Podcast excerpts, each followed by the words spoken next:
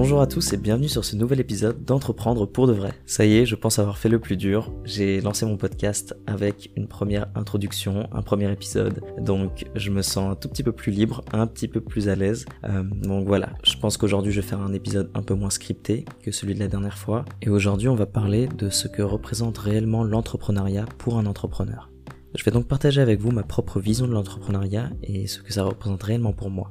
Alors trop souvent, quand on parle d'entrepreneuriat, on s'imagine la start-up à l'américaine avec les baby-foot et les développeurs en train de se faire une partie de Quidditch. Mais en réalité, c'est complètement différent. L'entrepreneuriat en France n'est pas réellement le même qu'aux États-Unis. Le process de créer une société est complètement différent. La population est différente, les marchés sont différents, les investisseurs sont différents et leurs finances sont différentes. Je reviendrai sans doute sur cette comparaison dans un prochain épisode, mais pour le moment, Revenons à nos moutons.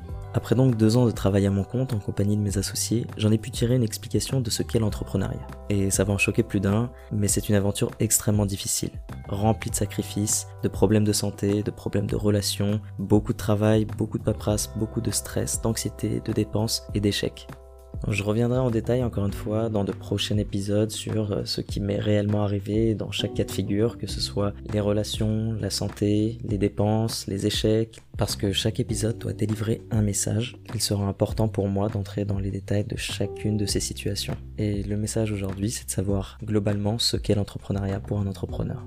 Et donc malgré la difficulté que peut représenter l'entrepreneuriat, pour moi c'est bien l'une des meilleures aventures. L'entrepreneuriat c'est apprendre à se découvrir, c'est apprendre tout court, c'est expérimenter, se rater, mais aussi réussir. C'est créer quelque chose de nouveau, rencontrer des personnes incroyables, se faire d'autres amis et ne plus attendre 17h30 tous les week-ends parce qu'on aime ce que l'on fait. Dans mon cas, je travaille tous les jours du matin au soir. C'est comme si je ne vivais que pour ma start-up. Je ne passe plus beaucoup de temps avec ma famille ni avec mes amis, et finalement les personnes avec qui je passe le plus de temps, ce sont mes associés, qui sont aujourd'hui pour moi plus que des amis. D'ailleurs, quand je parlais de problèmes de relations, c'est tout simplement parce que l'entrepreneuriat est un filtre des relations. Il n'y a que ceux qui vous apprécient réellement, qui vous soutiendront dans vos projets, comprendront que vous n'êtes plus forcément disponible et qui resteront jusqu'à la fin.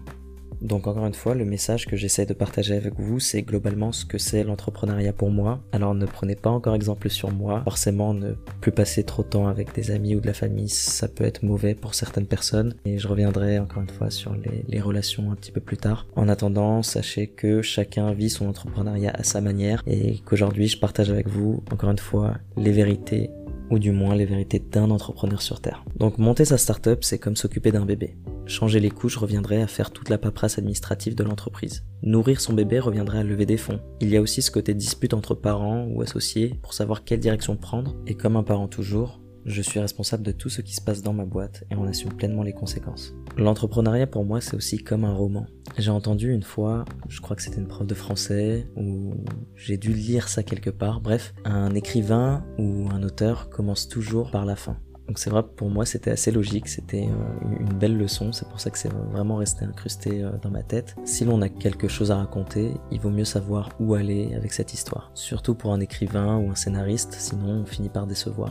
Un peu comme euh, les séries qui déçoivent un petit peu à la septième ou huitième saison, pour ne pas citer de nom. Et on peut aussi finir par se perdre dans l'aventure. Et là je suis obligé de citer la série Lost. Au début c'était bien, on voyait à peu près ce qui se passait et puis ça a fini par euh, partir dans tous les sens et en fait j'ai bien aimé la série mais j'ai trouvé que la fin était décevante. Bref, je pense que vous voyez où je veux en venir. Pour moi, l'entrepreneuriat c'est exactement la même chose. Donc en tant qu'entrepreneur, je suis en train d'écrire mon récit, en train d'écrire mon aventure, mon histoire et comme prévu, j'ai commencé par écrire la fin. Et j'espère réellement que mon aventure se déroulera comme celle de Breaking Bad, donc euh, une aventure clairement bordélique mais qui finit euh, plutôt bien et qui, qui fait plaisir à écouter à regarder et à revoir. Bon après, il faut pas prendre le mot fin comme une vraie fin. Là, on n'est pas dans une série. Le mot fin, ici, représente un objectif. C'est pour ça qu'avant d'entreprendre quoi que ce soit, il faut savoir où l'on veut aller. Et voilà, cet épisode touche déjà à sa fin. Encore une fois, je vous remercie d'avoir écouté. Si vous avez des questions, si vous avez des remarques, comme toujours, vous pouvez m'écrire sur mes réseaux sociaux qui s'affichent en description. Si vous m'écoutez sur Spotify, vous pouvez vous abonner. Et pour ceux qui écoutent leur podcast sur l'application Apple Podcast, sachez que les épisodes ne vont pas tarder à sortir sur la plateforme, alors encore un tout petit peu de patience. J'ai eu de très très bons retours par rapport à l'introduction que j'ai enregistrée la semaine dernière, alors merci pour vos retours, c'est hyper motivant. C'est pourquoi j'essaierai d'enregistrer un épisode par semaine et je les publierai en fin de semaine soit le vendredi, soit le samedi. Encore un grand merci à tous et je vous dis à très bientôt pour le prochain épisode.